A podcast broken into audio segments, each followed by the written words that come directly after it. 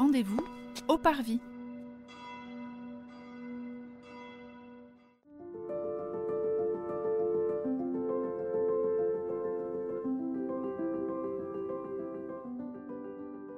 Bonjour et bienvenue dans ce septième épisode de notre série de podcasts qui vous propose de découvrir les églises du diocèse de Nanterre à travers un regard à la fois historique, culturel et catéchétique. Pour être informé de nos prochaines publications, n'hésitez pas à vous abonner.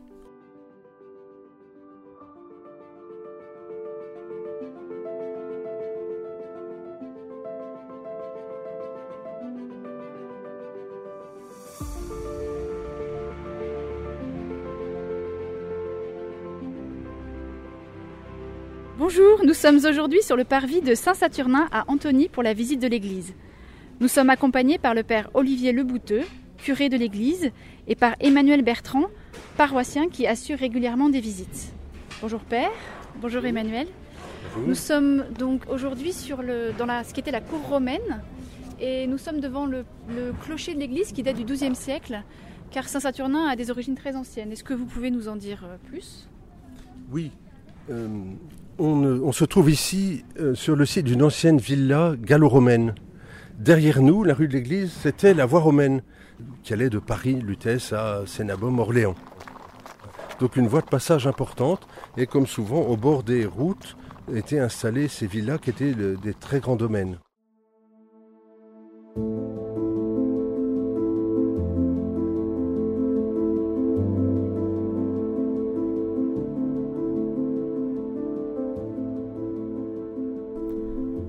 Connaît pas l'époque dont date le premier édifice de culte. Néanmoins, un document de 829 conservé à la Bibliothèque nationale mentionne l'existence d'une chapelle à Antony. L'empereur Louis Ier le Pieux y confirme la propriété Antoniacum cum ipsa capella, donc des terres d'Antony et de sa chapelle, à l'abbaye de Saint-Germain-des-Prés. Il faudra attendre 1177 pour que Saint-Saturnin d'Antony soit érigé en paroisse.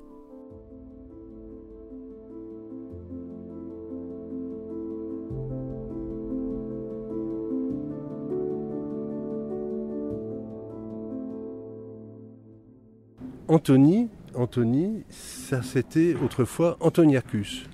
Et les mots en Iacus, ça veut dire chez Antoine.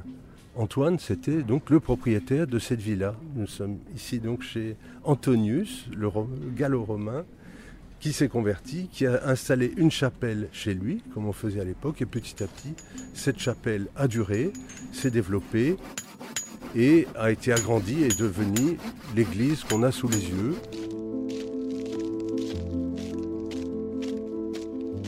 On se trouve devant la façade qui est très large, On voit une rosace au-dessus du porche avec des contreforts.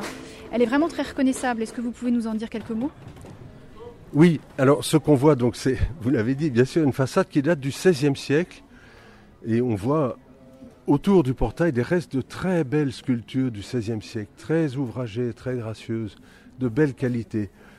Après, le reste de la façade a été lourdement remanié au XIXe siècle. Pour notre parcours d'aujourd'hui, je vous propose une formule un peu différente de ce que l'on peut faire lors des visites de l'église parce que souvent il y a beaucoup de monde, les déplacements sont longs. Alors que là, grâce euh, au montage, on est beaucoup plus mobile, puis on est un petit groupe. Et euh, j'ai cherché et à montrer, au fond, les quelques euh, œuvres euh, intéressantes, et sur le plan artistique, modeste, et aussi sur le plan chrétien, de leur sens. Vous propose un parcours qui est un peu un zigzag dans l'église, et pour euh, voilà, trouver un fil à partir, on va dire, euh, du corps du Christ.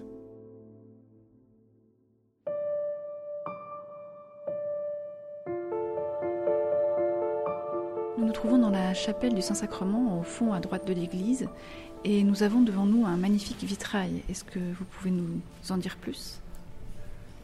Ce vitrail date de 1926. Il a été installé lors d'une campagne de restauration de l'église Saint-Saturnin. Il a été réalisé par Jacques Gruber, qui est un maître verrier très célèbre, un des fondateurs de l'école de Nancy. On y voit bien sûr Marie et l'ange, et dans une disposition très inhabituelle. Et surtout, ce qui est extraordinaire, ce sont ces deux regards qui sont vissés l'un sur l'autre. Il y a une intensité dans ces regards qui fait plus penser à une déclaration d'amour. Mais Père Olivier, est-ce que ce serait raisonnable de, s'exprimer comme cela? Voilà, les scènes de l'Annonciation est toujours un, côté un peu paradoxal. Cette scène où on voit vraiment l'ange, l'archange au pied de Marie, presque la suppliant. Voilà, ça nous montre quelque chose de, l'abaissement du Seigneur qui vient supplier son humble servante.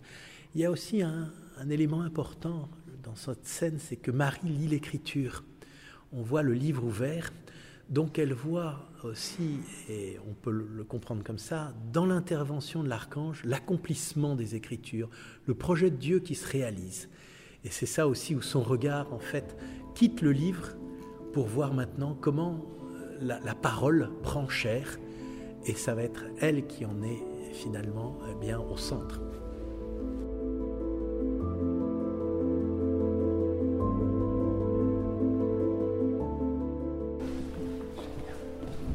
Déplace de l'autre côté de l'hôtel. Vous nous emmenez dans le, le transept opposé et nous arrivons devant une très belle statue de la Vierge à l'enfant.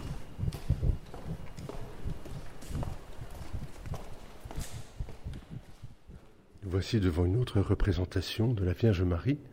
Cette fois-ci, elle tient sur son bras gauche l'enfant Jésus. C'est une très belle représentation gothique. Alors ici, bien sûr, ce n'est pas une statue du XIIIe siècle hein, qu'on a, ou XIIIe, XIVe, c'est une copie, un moulage qui a été fait dans les années 30. Et là, Marie est debout, légèrement déhanchée, elle tient une fleur à la main, et surtout, elle nous sourit. Et on a là toute euh, la grâce et l'élégance euh, du gothique d'Île-de-France, mais on a aussi un, très beau message, hein, ce sourire que nous adresse la Vierge, et, euh, et cette représentation du Fils de Dieu sous les traits d'un enfant. Mais c'est pas banal ça, qu'est-ce qu'on peut en dire, Père Olivier? Voilà, Dieu s'est fait petit enfant, c'est toutes les étapes. Il n'a pas grillé les étapes, si je puis dire, toutes les étapes de la croissance. Et puis aussi, je dirais, sa proximité. Effectivement, dans cette statue, il y a ce sourire, il y a une très grande douceur. C'est vraiment un appel, venez à moi. Et, un enfant, voilà, a cette, simplicité, c'est pas effrayant, c'est un visage d'un Dieu qui se révèle d'abord dans sa vulnérabilité, dans sa simplicité. Et c'est ça aussi que cette statue veut nous présenter. Et il y a beaucoup de gens toute la journée qui viennent prier dans cette statue, qui effectivement rayonne une grande paix et puis une, accessibilité, je dirais.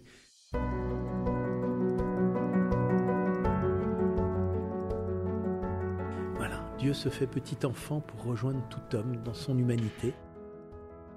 Et là, on y trouve une illustration dans la douceur de cette statue.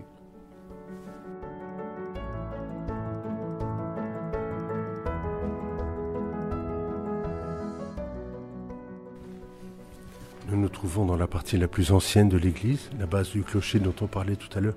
Vous voyez l'importance, la force de ces énormes maçonneries et le démarrage de la construction de l'église à partir de la chapelle au début du gothique.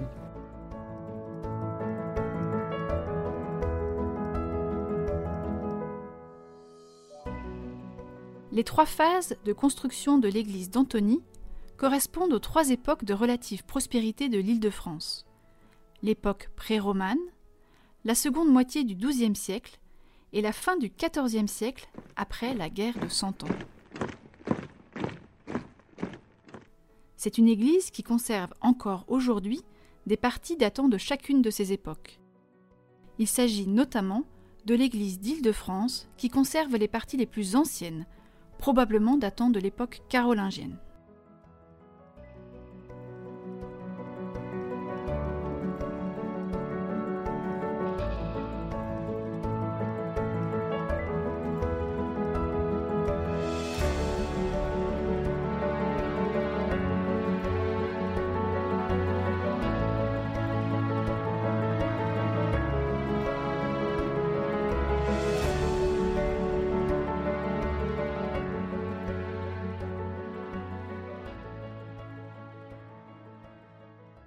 Voici devant une grande toile euh, marouflée contre le mur, hein, donc ça, devient comme si c'était une fresque, mais enfin bon, c'est une peinture à l'huile, qui représente la scène, le dernier repas du Christ avec ses apôtres. C'est un tableau qui se trouve aujourd'hui au Louvre et qui a été copié au XIXe siècle. Au XIXe siècle, toute une campagne en Île-de-France pour remettre des décors dans les églises, puisque la Révolution avait ou enlevé ou détruit euh, ce qu'il y avait auparavant.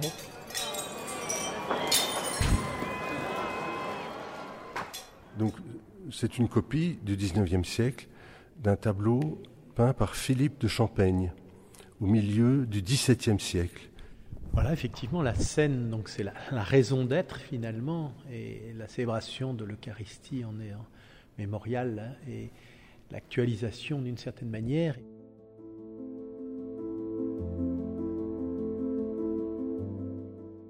Et on voit comment cette, euh, scène, cette représentation est là aussi pour préparer notre regard à la compréhension de ce qui se passe dans l'Église, c'est-à-dire l'autel, là où le Christ se rend présent dans sa mort et sa résurrection.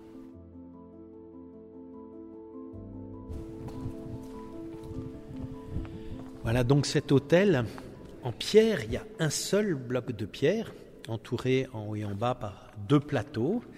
La pierre, c'est la pierre, la même pierre du dallage, etc., pour montrer comment l'autel aussi s'insère vraiment. Le rocher, c'est le Christ, la pierre unique sur laquelle est gravé euh, des deux côtés de l'autel les deux lettres Ki Ro avec l'alpha et l'oméga.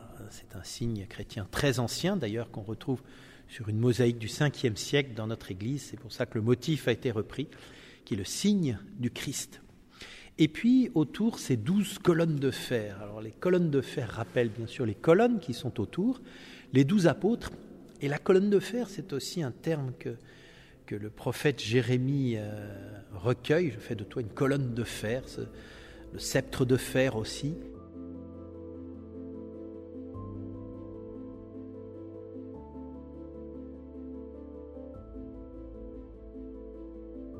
Et dans un même style pour montrer l'unité des deux tables, la, table de l'Eucharistie et la table de la parole, l'ambon, avec ce même bloc de pierre avec le qui, rho et l'alpha et l'oméga, et deux, ces deux colonnes qui viennent l'entourer, et cette table de pierre sur laquelle est posé l'évangéliaire ou le lectionnaire, et d'où la parole est proclamée.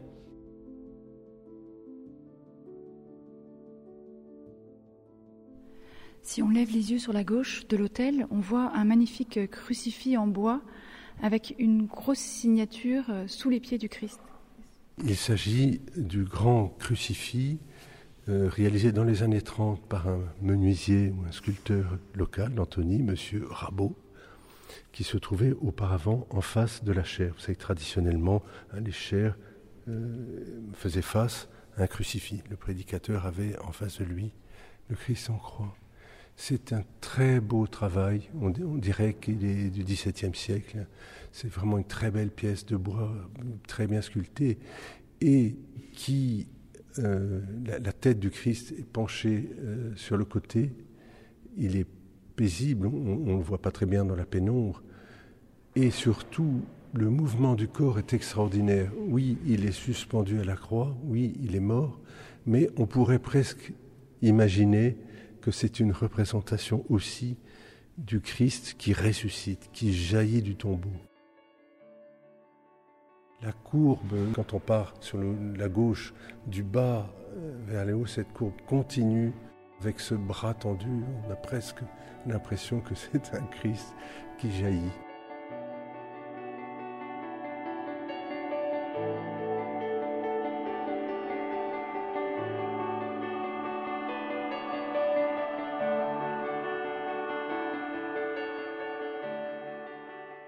Nous voilà de retour euh, dans la chapelle du Saint-Sacrement où se répondent manifestement un, vitrail très moderne et au sol on a quelque chose de beaucoup plus ancien.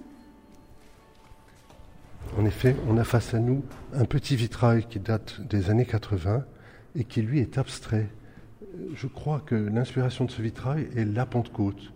On a des, formes et des couleurs euh, tout à fait euh, original et euh, inattendu. On a du mal à lire quelque chose, mais ce qu'on suit, c'est qu'il y a au milieu de ces verts gris, bleus, verts, des éléments rouges vifs et des éléments jaunes qui ont l'air de descendre, de presque une pluie de, voilà, de rouge qui descend comme évocation de ces langues de feu de la Pentecôte, de la descente de l'Esprit sur les apôtres. En dessous, le tabernacle, donc où est conservé pour nous euh, dans les hosties consacrées, c'est le corps du Christ hein, qu'on a suivi tout à l'heure de Jésus enfant jusqu'à Jésus sur la croix et mis au tombeau. Une porte en bronze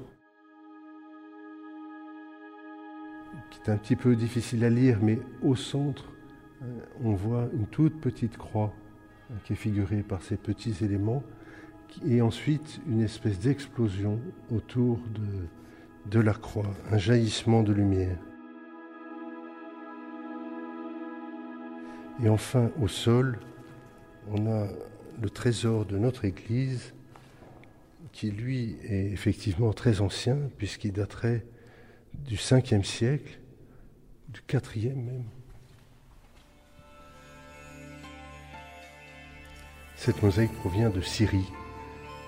Au centre, il y a un médaillon sur lequel on voit une petite croix euh, qui est magnifiquement euh, décorée de, petits pavés de couleurs qui évoquent des pierreries. Et cette croix est un peu curieuse parce que la branche verticale est un peu comme une houlette de berger. Mais en fait, on, on sait que on, est devant là la représentation première, primitive, du chrisme. Le chrisme, c'est les deux premières lettres du mot Christ, Christos en grec, avec euh, donc la première lettre, c'est le qui, CH, qui est représenté comme un X, alors là qui est tourné, qui est droit, et la deuxième lettre, O, qui est le R, représenté comme un P majuscule. On a ces deux lettres du Christ, surmontées de à gauche alpha et à droite oméga, qui ont été évoqués tout à l'heure par le Père Olivier. Ce motif a été repris sur la face de l'autel et de l'ambon. Et en dessous, on voit deux fleurs qui sont comme des, des calices. On voit des représentations d'anges qui volent autour de la croix portant des calices qui recueillent les gouttes de sang qui tombent des mains transpercées du Christ. On est là au 5e siècle, au début de, la liberté pour le christianisme après l'intervention de Constantin au IVe siècle. Et la croix que l'on voit là est modeste parce que jusque-là on ne représentait pas la croix. Euh, c'est à partir de ce moment-là qu'a commencé l'iconographie chrétienne. Avant, il y avait très peu de, choses. On, dessinait un poisson, par exemple, hein, qui était un peu un nom de code pour euh, représenter, pour mentionner le Christ. Donc voilà, c'est émouvant, hein. une des plus anciennes représentations de la croix.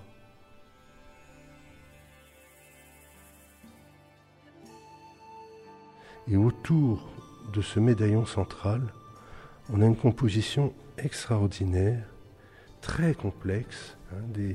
ce sont des grands, comme des grands plateaux, des grands boucliers en losange qui sont enchevêtrés deux par deux et avec des bandes qui les entourent de, différentes couleurs.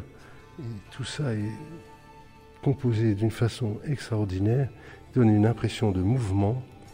Et on voit apparaître de temps en temps dans les médaillons des roses, des grenades, des fleurs de, des feuilles de lierre, qui sont tous euh, des symboles de vie, de renaissance. Voilà, c'est une très très belle chose qui a été donnée à notre Église.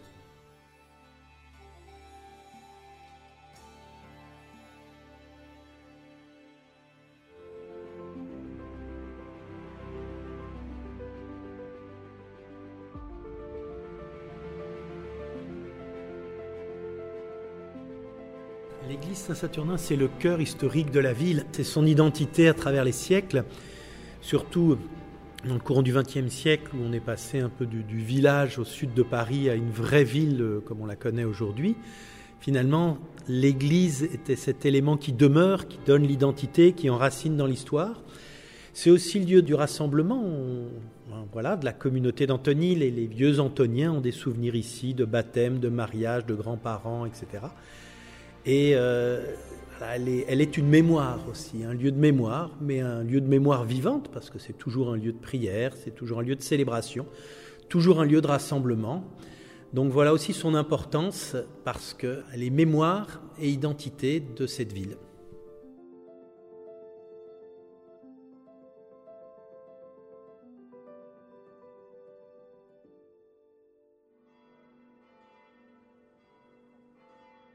Nous espérons que vous avez apprécié de parcourir avec nous l'église de Saint-Saturnin à Antony. N'oubliez pas de vous abonner à ce podcast pour être informé des nouvelles publications et réécouter les épisodes précédents. Nous vous donnons rendez-vous début novembre à la cathédrale Sainte-Geneviève-Saint-Maurice de Nanterre pour le prochain épisode de Rendez-vous au Parvis.